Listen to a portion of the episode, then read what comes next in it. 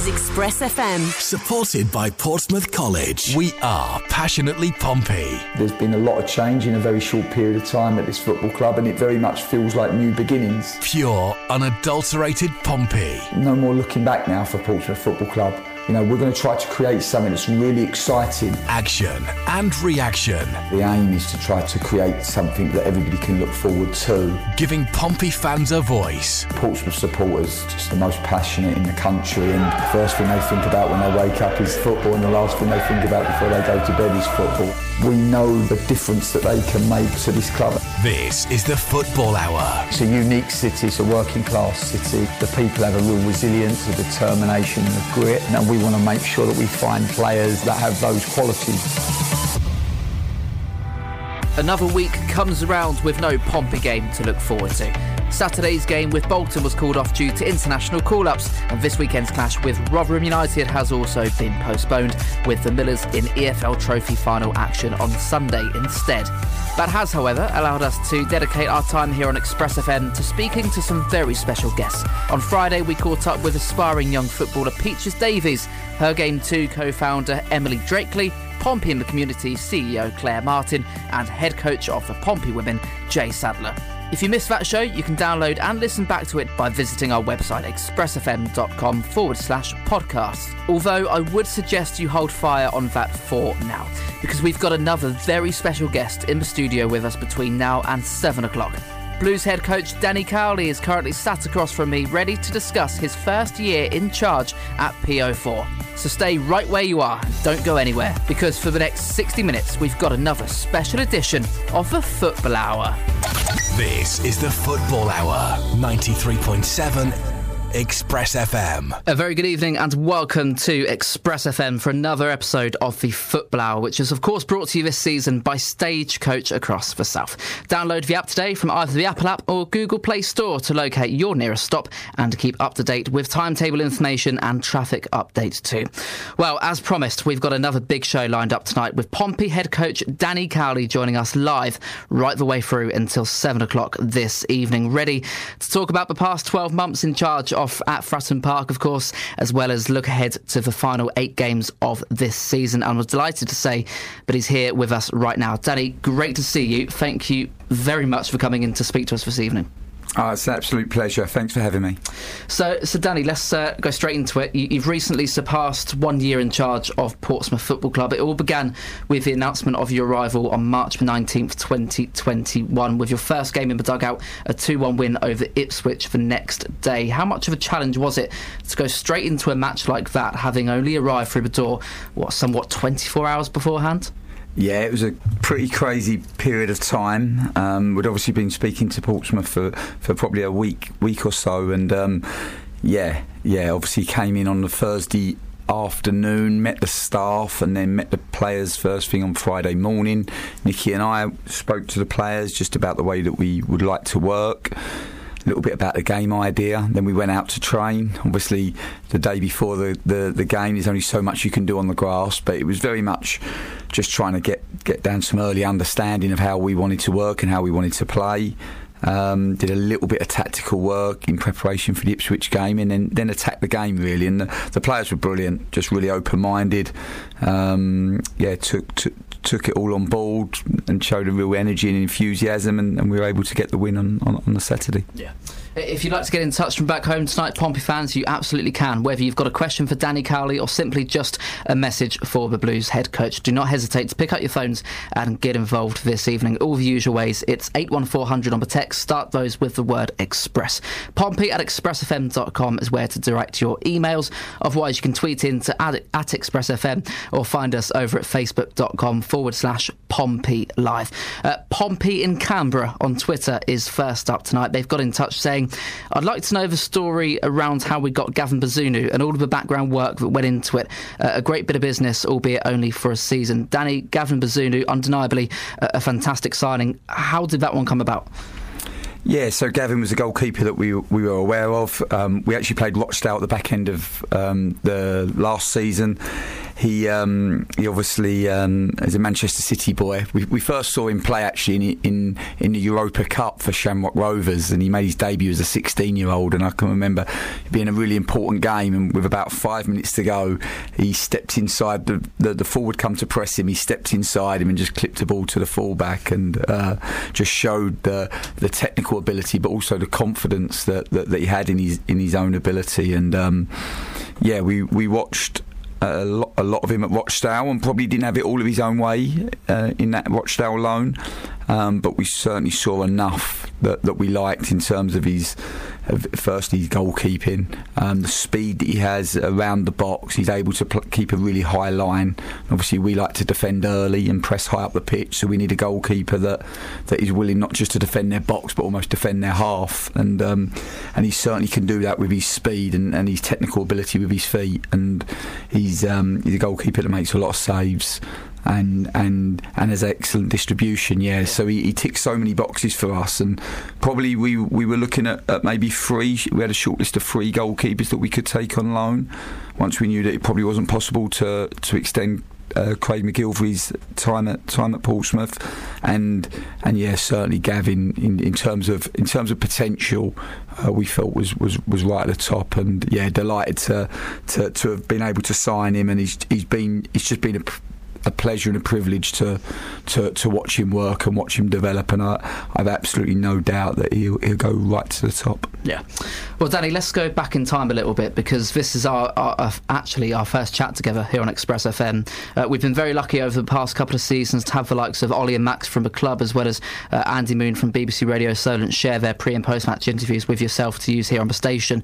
Let's go right to the beginning of your coaching career because you began uh, managing at Concord Rangers in 2008, whilst also balancing uh, teaching duties at a school in Essex. How on earth did you make that busy lifestyle work?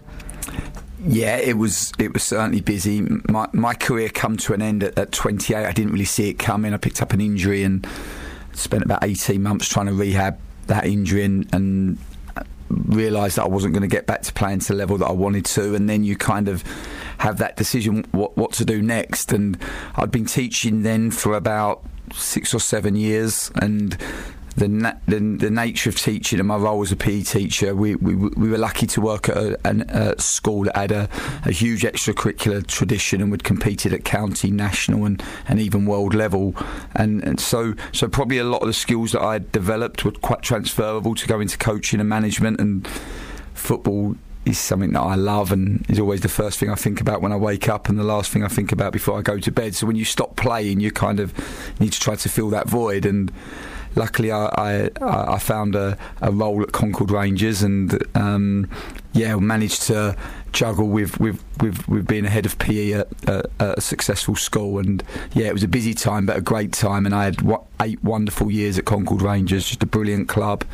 Picked them up in step five of non-league football, which would be tier nine in in English football. So we were in the Essex Senior League and managed to get promotion in our first season. We won the league, probably cheated a little bit because I I was able to call on a few friends that I'd played with, and, and obviously Nicky, who'd probably come down a couple of divisions to play for us, and I think he scored 27 goals from midfield that year, and we ended up scoring 199 goals that season, which I think was the most in the top nine divisions in the country, and got promoted and got off to a good start in, in, in management, and then um, the next season we uh, we lost in a playoff final actually, so then I felt the other side of it. We lost on sudden death penalties, but but managed to get get another promotion in the third season, and yeah, just got some momentum. Um, it was a great club, really family orientated club. Like I said, had had had nine, sorry, eight wonderful years at Concord, and um, we ended up in just on the edge of the playoffs in the Conference South, which was a which was a huge achievement for what was a, a pretty small club. Yeah, uh, has Nicky still got his boots? Yes, he has. Could, could use them kind of goals right now. Absolutely, yeah. No, well, he, has got a, he's got a lot of goals for us in in as a player, and probably the first seven seasons was a was a regular in in our team, and, and played all the way through the divisions, and then um, probably once we got to the Conference South, it it ended up having all of his cartilage taken out of his knees, so he was kind of bone on bone and not able to play as much. But by that time, he'd kind of adopted a coaching role as well, and um, yeah, we'd uh, we'd improved as a team, and uh, yeah, we had we had some good times. You mentioned there eight, eight years at Concord, promotion in the first season in, in, front of particularly small crowds, three promotions in total. You mentioned up to the, Conference South come the end of your tenure, also with an FA Cup run uh, through to the first round proper in your final season too. Many will probably highlight your, your time at Lincoln as perhaps the, the biggest achievement in your coaching career so far, and we'll come on to talk about that soon actually. But I'd imagine Concord holds a pretty special place in your heart as well. Oh, absolutely. You know, I still have a lot of friends back back at Concord Rangers. Is always one of the first results that I look out for on a, on a Saturday, and um, it's it's a great club. It's a really it's it's a it's a small club, but it's got a, got a huge heart, and it's um, yeah. No, we're really proud of what we achieved there and, and how we left the club.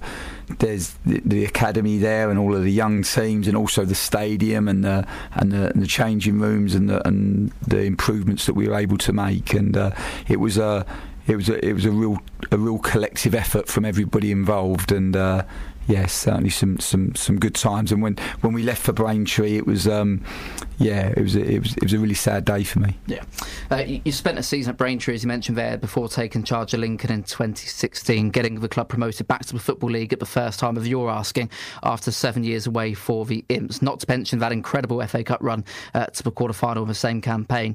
You've had plenty of them, but does that season go down as probably the most memorable yet? Probably, yeah. It was it was a, it was a brilliant season. I mean, the year before we'd, we'd had a wonderful time at Braintree, just a year there, but we were a part-time team and we, we finished third in the National League, which for for that club was was an outstanding achievement. And the players that we inherited and the ones that we signed and the group that we become were will you know th- those people will, will will forever have a special place in my heart because just incredible what the players achieved that season at Braintree. And then Lincoln, yeah, we we we had momentum I think I had a big decision to make, Nicky and I, because we'd kind of dreamt about being in professional football from a young age. You kind of dream to be a player, just come up a little bit short, and then kind of at, at, at 37 had the opportunity to, to, to finally go into into full time football. And when that opportunity arose at the back end of the Braintree season, um, yeah, when it's your dream, you kind of you, you, kind of just have to run with it. And it was tough because I love my job as a PE teacher. I love PE. I love sport. I love working with young people. Um, but but ultimately that opportunity arose, and yeah, we we had a brilliant time. Lincoln is a is a a fantastic place, a little bit off the beaten track. Some people don't realise what a beautiful place Lincoln is, but the people uh, are just, just, just great. And we um, we we eventually moved there as a family and, and loved our time there. And uh, first season was, was fantastic. Just a just a roller coaster, really. Managed to um, get off to a good start. I think the ambition was to try to get to the playoffs in that first season.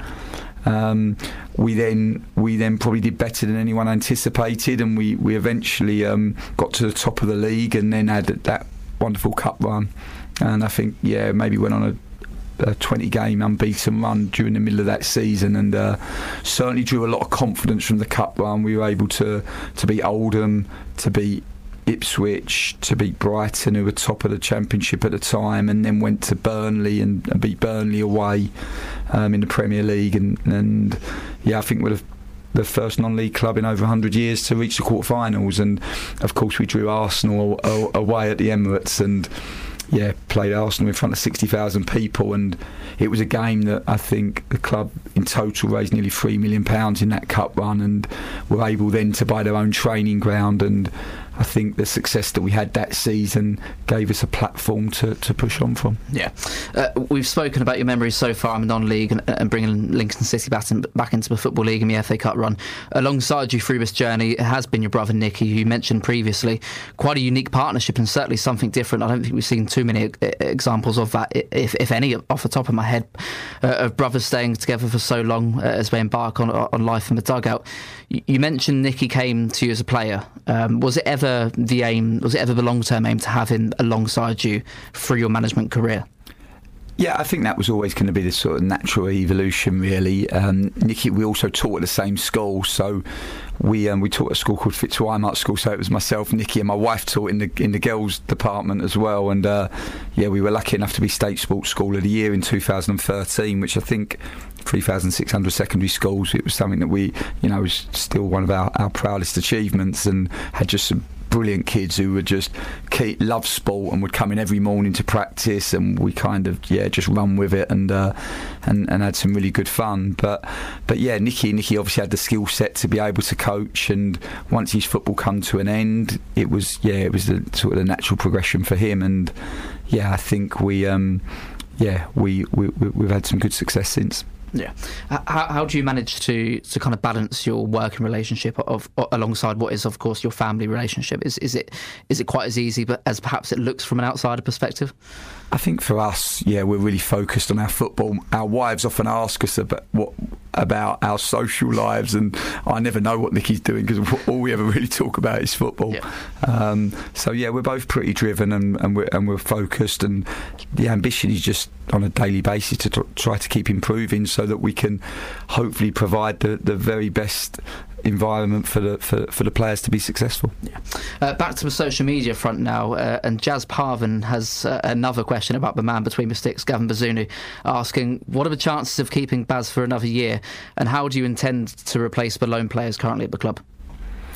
Well, I think we've been pretty pleased with the, the, loan players that we brought in. It was always kind of part of our strategy in the summer to um, to try to sign five loan players that would, would would get straight in and be significant parts to, to, to, our first team. I think that when we looked at the, the budget and the best way to manage the budget, we obviously um, had inherited players and we only had a certain amount of money to be able to spend in in, in the summer. So so it was always to, to really target the, the, the loan market. And yeah, Gavin has been been exceptional. We would love to have loved to keep him. Um, I don't think it'll be possible because in reality, I think that he will have, if not if not Premier League loan, he'll have a he'll have a um, a loan right at the top of the championship. That's certainly what I anticipate for, for Gavin next. Definitely. Um, okay, then let's uh, let's move on, Vel. And actually, time is escaping us. So we've had a had a good chat so far. It's nearly twenty past six already, so it's time for a very quick break now. But myself and Danny will be back in just a few moments to carry on with our conversation, as well as to go through some more questions from back home as well. That's all to come here on the only radio station proud to be passionately Pompey. You're listening to the Football Hour here on Express FM. This is the Football Hour, 93.7 Express FM. Welcome back along to tonight's instalment of the Football Hour, which is being driven to you this season by Stagecoach across the south, getting you across the south coast and up through Hampshire with a minimum of fuss. You join us here for another special edition of the show. This evening, I'm joined by Blues head coach Danny Cowley, who's very kindly given up his time to be here with us to go through what has been now 12 months in charge of Portsmouth Football Club. Uh, Danny, we were talking before the break about your time in management prior to Pompey, particularly at Lincoln City and the relationship you have with your brother uh, and assistant Nicky. But Nicky's not the only link between you have between Fratton Park and Sincil Bank. Defender Sean Raggett um, has now played for you on, uh, for both sides, although he had actually signed for Pompey before your arrival. Let's talk a bit about him because I think many here would probably agree that this season, under your guidance, Sean has been one of, if not the most improved player at the football club from the squad last season. What's your relationship like with him and, and how important is he to your team? Sean's a, Sean's a really good player. He's someone that we've we've really enjoyed working with. We obviously first signed him at, at Lincoln City from, from Dover Athletic. He was playing for Dover in uh, part time. Um, we saw a, a, physicality about Sean. He's a, he's a no nonsense defender, very very good in both boxes. Um, he's he, he's someone that's that's a much better footballer than people actually give him credit for. Um, and we worked really, really hard with him. Once he come to Lincoln, um, his his attitude and his his, his humility and, and willingness to learn were. Were, were were were just exceptional, and um, yeah, we worked really hard on his defensive footwork and his one v one defending and his defending of, of his back, the space behind him, um, and he had a had an exceptional season with us as a consequence of of of I think he got in maybe 12 goals that season. Scored a scored the goal at Burnley that got us to the quarter final with the FA Cup, and that really raised his profile. And we then sold him to Norwich and actually loaned him back. Um, so we, we were we, he, he stayed with us in, in that League Two season, um, and then we were yeah really disappointed to, to, to, lose him, but but but really proud of, of, of the fact that he was going on to, to Norwich, who were, were at Championship level at the time, and. Um, we then arrive at Portsmouth and, of course, um, inherit him again. And yeah, no, it's been great to work with him. You know, he's, he's had a really consistent season. I think that probably shows in you know the team's defensive work and 17 clean sheets this season. He's been a, he's been a big part of that. Yeah, uh, the size of your playing squad as well is something spoken about uh, a fair bit in pre-match interviews recently. And on that note, uh, this Twitter account with the handle um, at Cowley's Cows um, has asked the following two questions. Uh, first of all, in an ideal world, how would you like the squad to be made up? Previously, you've mentioned around 22 players, and from that, you'd assume perhaps two for every position. But I don't see us with six centre backs. Is there a position you would you'd like to have an extra man, but therefore lose a player in another position in the process? Well, I think a lot's been made of, of us having a small squad. Um, I think for us to compete in this division, you know, there's probably four clubs in our division that have got double our wage bill this year. Um, so we had to go probably for quality rather than quantity. Um, in an ideal world, we'd like to work with 22 and maybe four younger players um, that you know we could then develop and, and try to find a pathway for. Um, yeah, you would like two in every position, but for us, we kind of would like a squad where we can use a back three or a back four, and be able to be quite adaptable with, with regards to the to the system. The the principles for us always stay the same. We want to play high energy attacking football. We want to defend really early and win the ball back as high up the pitch as we possibly can, and then want the players to think forward, to play forward, and to run forward. Um, so the principles never change, but certainly the, the, the numbers, the systems can. Um, I think in that 22, yeah, you would like definitely to have two in every position, probably four to five centre halves, and normally one or two that can play across positions, and then you have a little bit of flexibility. It's always nice to have a little at least one or two that, that, that, are able to, to play well in uh, across a, across a number of positions. Yeah, there's a big task at the start of this season, Danny, with the um, you know the big overhaul of the squad following the, the inheritance of you know the, previous management, Kenny Jackett, and the squad you had uh, here last season. This season, towards the end of this campaign, heading into next season, perhaps expecting perhaps another very very busy summer transfer window ahead of next season it's going to be another massive task for yourself and Nicky, perhaps to try and remain some consistency from this season into next season with kind of players and personnel you've got at the team. Absolutely, yeah. No, it will be a challenge for sure. We want to try to get to continuity, and you know, we would like um, to be in a position where we're maybe making five, six changes to the squad and not nine or ten as we envisage this summer. But that's ultimately where we're at as a football club, and that's why we're in a transitional period, and we're trying to accelerate through this period as quickly as we can because we know that to have success. And if I look back at the the, the, the promotions that I've had as a manager, it's always been on with, with, steady, strong foundations. And I think for us, first and foremost, when we arrived, it was to try to affect the culture. We wanted to try to create an elite environment. I still think we're working towards that. We've certainly made gradual steps and, and, gradual progress with a lot of the provisions that support the first team. We're trying to improve the, the, the environment every day. Um, and I think you want to try to create an environment which takes the excuses away from the players. That's so professional that, that, the, that, that there is no excuses for the players, and the, you know it's an environment where the the the players are really well supported, not pampered, but really well supported, and and it gives them the opportunity to play at their very best on a consistent basis. Um, but we do know that. That, that human relationships and con- human connection come over time. So, if we can try to create continuity particularly with regards to the the the the, the playing personnel, then then that will definitely help us. A lot of the foundation yourself and Nicky have laid over the last 12 months is built uh, uh, upon a particular mentality. Grit and determination are, are, two words I know you like to often refer to. Just how important is it that you've got the right players in your team, wherever you are, not just at Pompey, but, but kind of fit the ethos, the ethos that you're looking for? Absolutely. For for us, it's it's quite hard to, to put in what God left out. So um, you can you can always improve the players technically. You can certainly improve the players physically as well. Um, it, I think you can. I think what I've learned in football management and now you know 15 seasons is that you can't change people. Maybe you can shape them and take the edges off of people, but I don't think you can change them. And when the pressure comes on, most people revert back to type. So to sign the right characters is is absolutely crucial. And again, if I look back at the success that we've had, it's normally been when we've had like-minded players and like-minded staff in in in the same dressing room. Um, and when you have that alignment, that can be that can be pretty powerful. Yeah. And you mentioned as well the, the, kind of relationships you're building with with the football club, with players here um, at Portsmouth, but also a lot of the work that you've done over the past 12 months off the pitch with the likes of Pompey in the community and building the foundations with the supporters.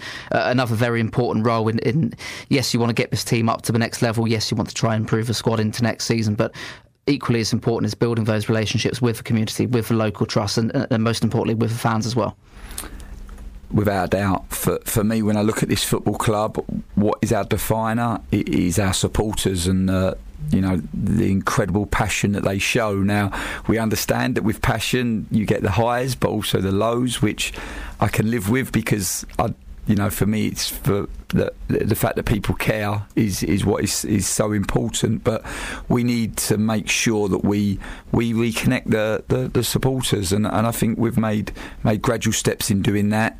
Um, I think the more we can get out, whether it's you know myself or the management team or the players out into the local community to create that connection and you know some you know human relationships only build uh, through connection and through spending time with people. So the more we can do that, the more people can understand how we're trying to work, what we're trying to achieve, maybe the journey that we're on, and then um, through that understanding, yeah, like I said, the relationships start to, to build and, and, and, and develop. And you know, some of the support we've had at Fratton Park particularly some of the support we've had away from home. I mean, you know, being on the south coast, the amount of miles our our away support have to travel, um, and you know the the the unconditional love that we've had really since the day we've arrived has been.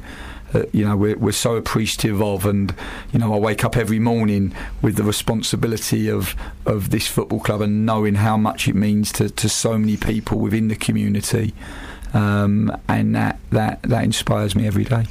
Just goes to show as well, you, you experienced in the final 12 games of last season, um, which was COVID hit. There were games behind closed doors. We had to see out the remainder of that campaign um, without supporters. And you, you, mentioned the, the key that the supporters have in, in the vital role they've got in playing with this football club and the incredible support away from home as well.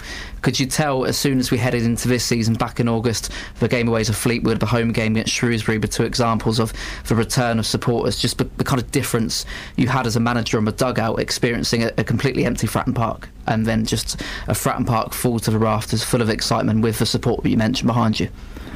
Yeah, for me, football is is for the people, and it's it's a brilliant game um, that's that's loved by so many people. And you know we, we spent a long period without the people without the supporters. And for me the game lost its lost its energy and it becomes soulless really. And uh, yeah, I was so pleased that the supporters are, have, have been back in this stadium, uh, have been back in this season.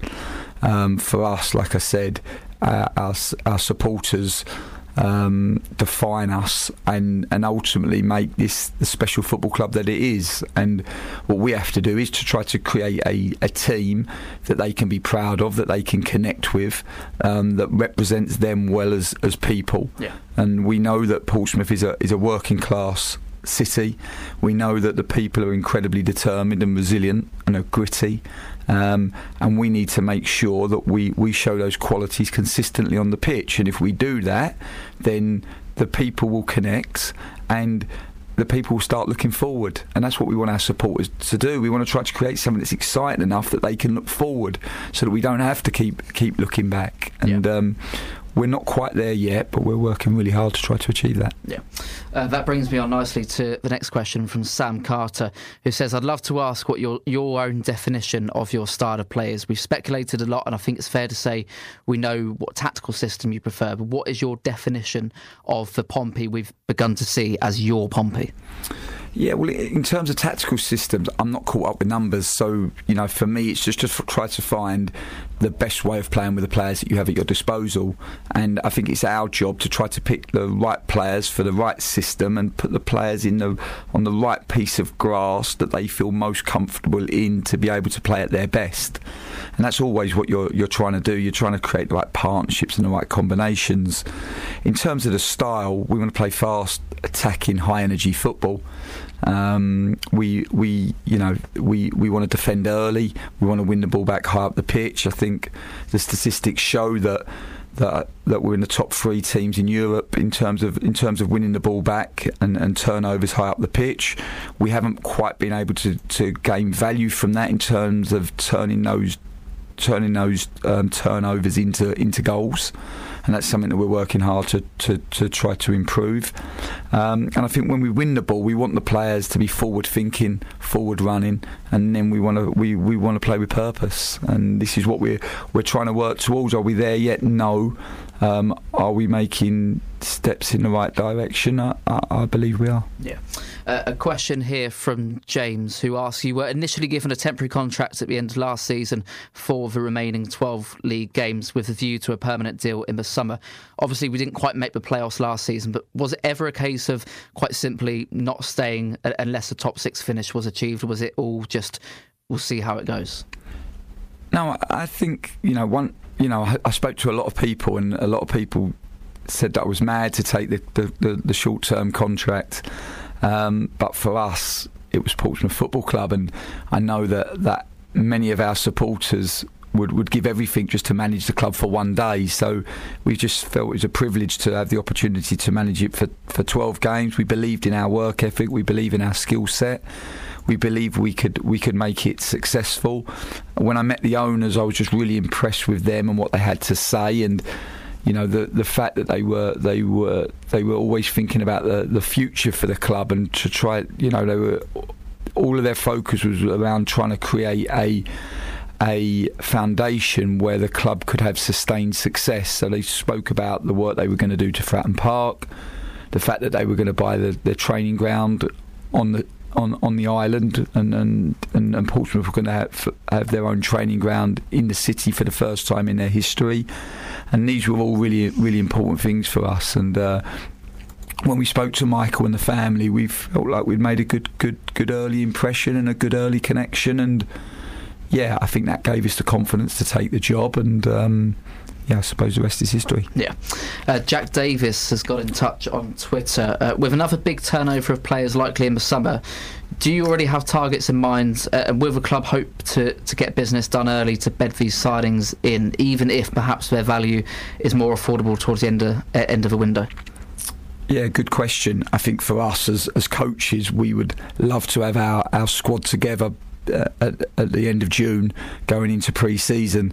This is so important for us because that period of time, that six-week period in pre-season, is absolutely vital because you get, you know, it's the only time that you get that sustained period on the grass to kind, to kind of develop the game idea, build the relationships, build the partnerships, and ultimately just build the players' understanding of how you want to play. Um, last year was really tough. It was the toughest pre-season that I've had as a manager um, because we just know, we went into pre-season with pretty much 11, 12 players. I mean, you know, at the end of June, we didn't have one central midfielder in the building. Um, so, so it was tough. And ultimately we, we spent a lot of pre-season coaching trialists and, and only a small percentage of our squad. But that's where we were at, and we were trying to get the best value for, for, for the money that we had available. Um, this year, our, our ambition is to try to do our work early. That's what we would like to do. We would love to be in a position, like I said, to, to have the squad together, or at least 80% of the squad together at the end of June so we could could really attack the pre-season. I think if we're in a position to do that, then that will really help us for the for for the for, for the season ahead. Yeah. Uh, Graham Wilkins on the emails. Hi Jake, hi Danny. Uh, obviously, this season has been one of many ups and downs, with uh, a very congested season culminating in April, uh, the April running that's going to test uh, our squad to the limit. Never say never as regards to the playoffs, but if it's not to be this year, would you be hoping to keep the nucleus of the side you have now? And are you excited about what you can possibly be done in the next years, you know, few years to come with this nucleus of the side? Absolutely, for us, we're going right to the end. We have eight games to go. Um, we're going to attack each game and try to win each game. Um, and then we then we will see where it takes us. I think with regards to the squad, we would like to to be able to to extend some of the loans, maybe make some of the loans permanent. I mean, you look at a young player like Hayden Carter or George Hirst. I think these are players that we should be trying to sign um, as a football club because I, I, I, know that both players are on a on an upward curve, um, and and yeah, that would then allow us to have more continuity because. As you've already alluded to, there, there is going to be some change, um, and and I think think for us to to have have the opportunity to to keep maybe 12, 13, 14 of this squad. Uh, would, would would would definitely help us because then we'd be in a position where we had a spine and then we could we could add add add to it with hopefully some some young exciting signings. Yeah, uh, Gav Jones on the emails has got in touch um, asking if if perhaps the the end of the season, but, the final eight games. Gav says I'm, I'm certainly not uh, a defeatist, and I'll continue to back and support the team until the very end, until it's uh, at least mathematically impossible not to get the playoffs. But in the run into the season, could we perhaps see the likes of you know the likes of Harry Jewitt White and perhaps even Jay Mingi uh, involved a little bit more than perhaps we have at the, the kind of start of the season? That's from Gavin Jones. I think it's been great that, that both boys have been in, been involved in, in match day squads. Um, I think for us, it's always to set our players up to have success, and we have to choose the right time to to, to play them, um, and and the right time to, to bring them into the team. I think young Harry is, is just seven, just seventeen. Um, he's away with Wales at the moment, and, and that's a brilliant experience for him. Um, it's quite early in his his development um, for, for sure. But he's he's made some really good progress this year, which is which has been great to see. Jay is is dynamic. He's athletic. Um, he's very good against the ball. Um, he's very very good at at putting fires out and the defensive transition when teams try to counter. He's he's got a wonderful ability to take to to, to eat up the grass and um, and and to turn the ball over. We're working every day with him technically and tactically to improve his, his ability in possession so that he can he can he can he can keep adding to, to that area of his game. But but no, there's um, you know we've got some some young players that that um, we're we're excited about. We're we're working with them every single day to try to improve. And for us, this, these are the type of players that we want to work with. And the aim this summer is to bring some more young, exciting players to the football club. Yeah. Okay, then time really is beginning to uh, escape us now, so I think we're going to jump into our second and final ad break of the night. After which we'll continue our chat here with Danny Cowley and rain in the final questions from you guys back home as well. Don't go anywhere and join us again in just a few moments' time. This is the Football Hour, 93.7 Express FM. Hello there, and welcome back for the final time this evening to the Football Hour here on Express FM, supported by Stagecoach South. And StagecoachBus.com is where you need to go for the latest information regarding fare updates, timetable information, and route changes which may affect you. Well, Pompey's end of season dinner is coming up soon, and you can join in with the event too. On the evening of Sunday, the 1st of May, the club is hosting their first end of season dinner since 2019, with the pandemic unfortunately having something to say about the last couple of years. For £85 plus VAT per person, you'll be joined by players and management from the Blues first team for a four course fine dining experience.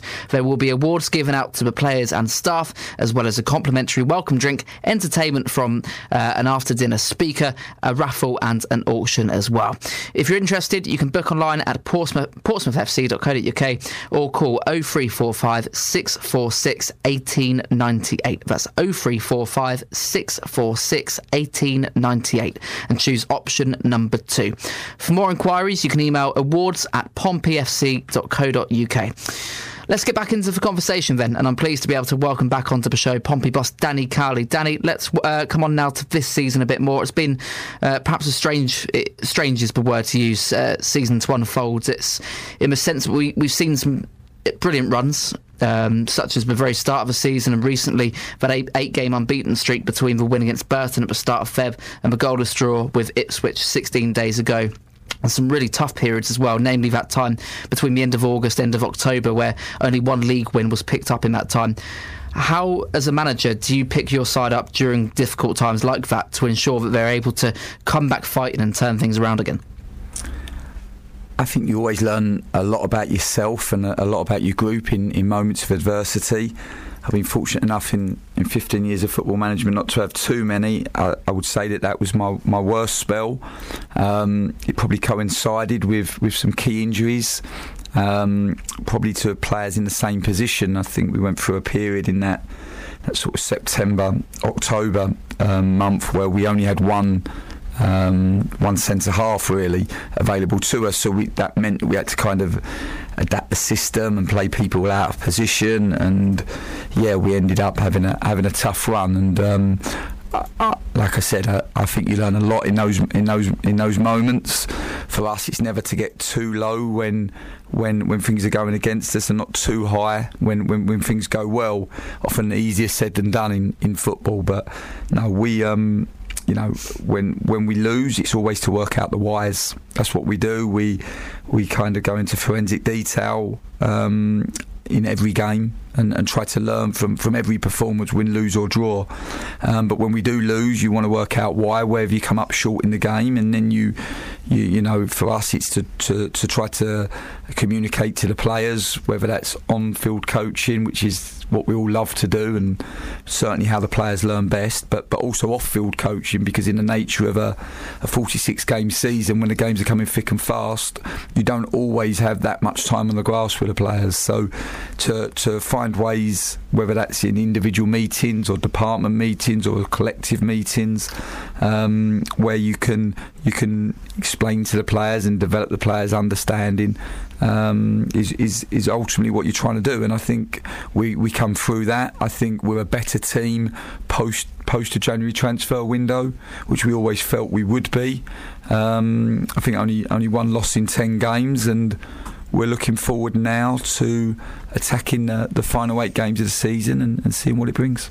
Uh, that word adversity spoken there, and fair to say as well, with the challenges faced this this season with injury, suspension, the international breaks, just to name a few factors. But we know from your time at the club so far, it, it's these ultimatums for you in a way that you perhaps thrive off of because it gives you the opportunity to, to work more and to try and do do more to try and make the side even better. Yeah, I think at, at, times this year we've had to be really pragmatic and we've had to, to be adaptable, um, whether that be personnel, systems.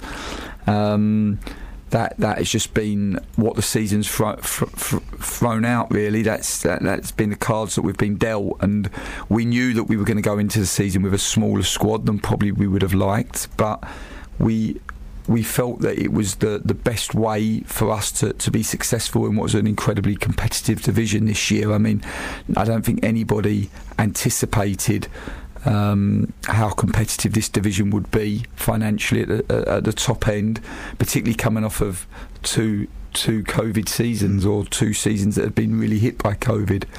Um, and and and yeah, ultimately we knew that probably for us to to to achieve what we wanted, we would need to stay on the right side of, of injuries and probably the right side of, of, of luck. We haven't always been able to do that, but but ultimately we um, we, have stayed really focused. The, the players have, have worked in, incredibly hard, um, and we feel that we're we're on an upward curve, and it, it's only gradual steps, and it's not been the, the, the rate of knots that we would, would have liked, but but but certainly we um, we have a clear clear vision of where we want to want to want to want to be.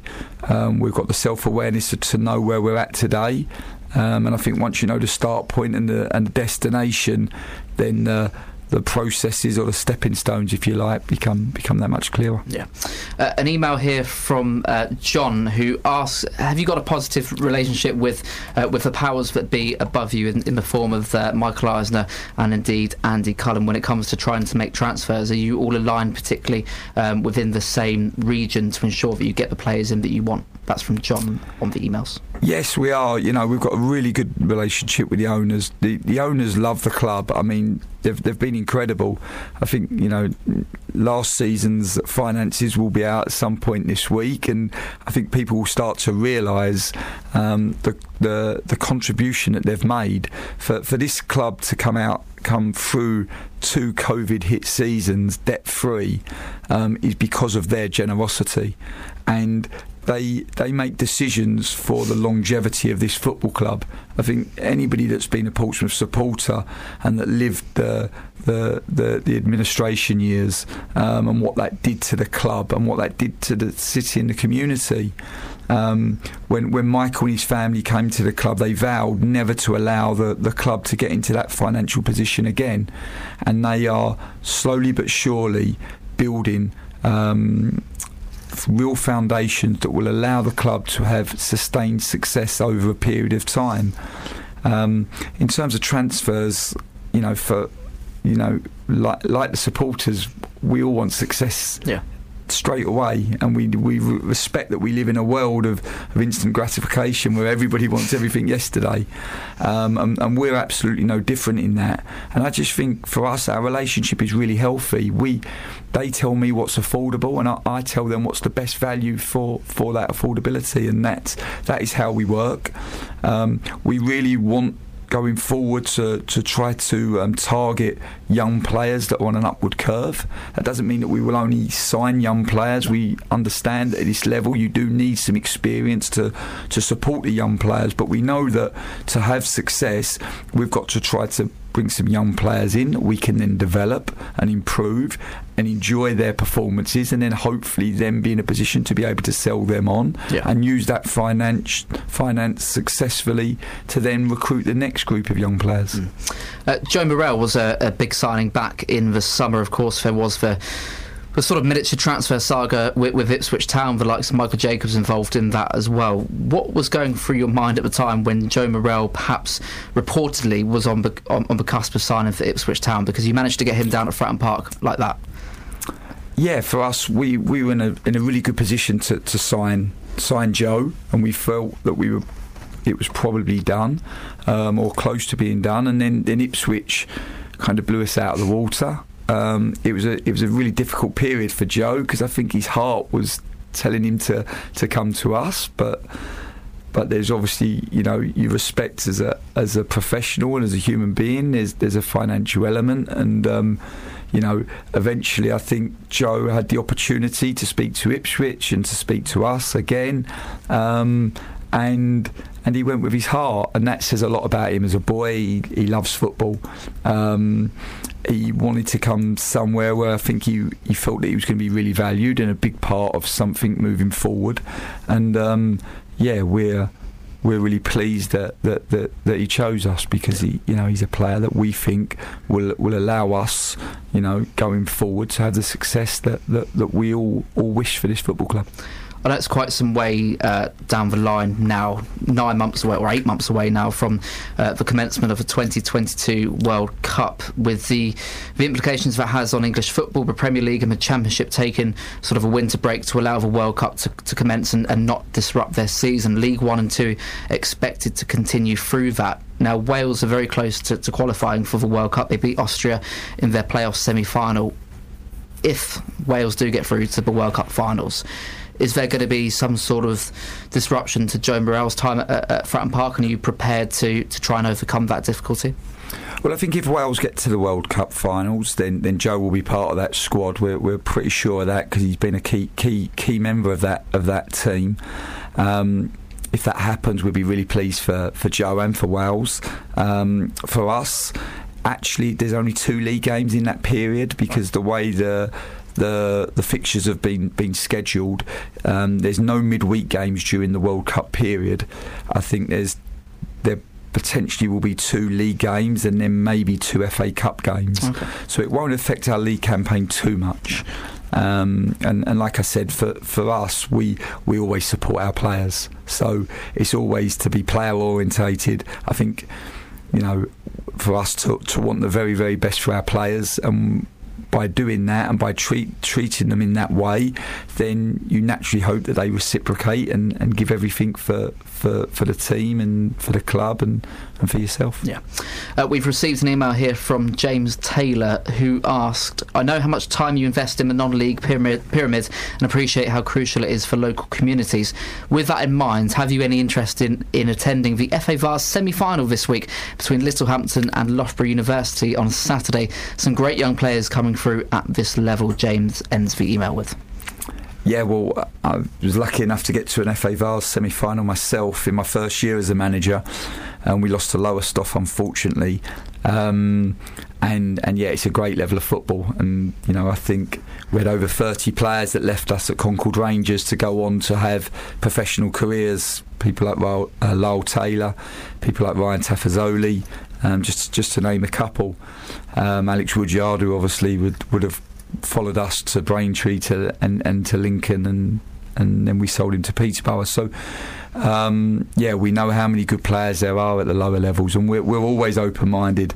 I was in Littlehampton watching my daughter play on, on Sunday morning, actually, right. so um, football hotbed for sure. But um, no, we wish them all the success, and it's great to see a, another South Coast team um, having a successful season. Yeah, uh, and really off the back of that question from James, uh, emphasising the time off that the side has had recently from not playing, have you how have you dealt with such a long period of time with no fixtures and really what have you been up to? Because we know you like to go on your own scouting missions. If Pompey aren't in action, you like to go to these different games. Have you been able to do that recently?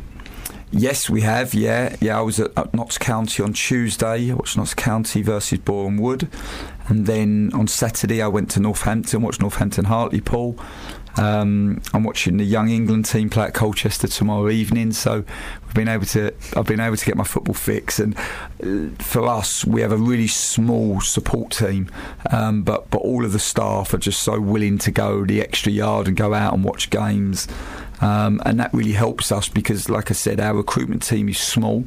Um, so the fact that the staff are willing to get out to games is, is so important to us because you know, for all the work that we do in terms of data and statistics, there is nothing better than to watch football live in, in, in terms of recruitment. And we find that, you know, can you can you um, can you eliminate the risk in recruitment? No, but you can certainly minimise it, and, and, and by going the extra yard and going out and watching games live, you know that that helps to do that. Yeah. Just time for one final message before we do have to leave you. This answer will have to be very short, Danny. Um, Mark on the text. Can I thank Danny for taking the wheel? And do you think next season will be challenging for automatic promotion? Our aim is to keep getting better. Our aim is to keep keep improving. Um, this is a wonderful football club, a football club that we have a, you know feel so privileged um, to be a part of. We know what the supporters want.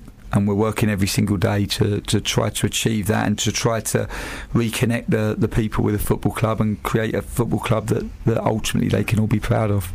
Well, that is it, I'm afraid. The ends of tonight's show. We've had an absolute blast over the course of the last hour speaking to Pompey head coach Danny Cowley. Danny, once again, thank you so much for taking the time to come in and see us tonight. It's been wonderful to have you on, uh, and hopefully we can do this again soon. Pleasure. Thanks for having me.